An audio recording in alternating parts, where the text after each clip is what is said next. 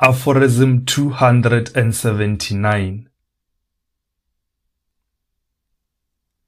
We envy toddlers the most for pretty much always living fully in the present moment and for having the courage to laugh for absolutely no reason.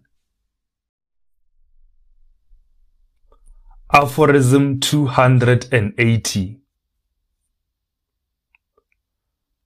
The divorced use the large number of failed marriages as a reason why we should not get married. The married use it as a reason why we should get ourselves a good husband or wife. Mukokoma.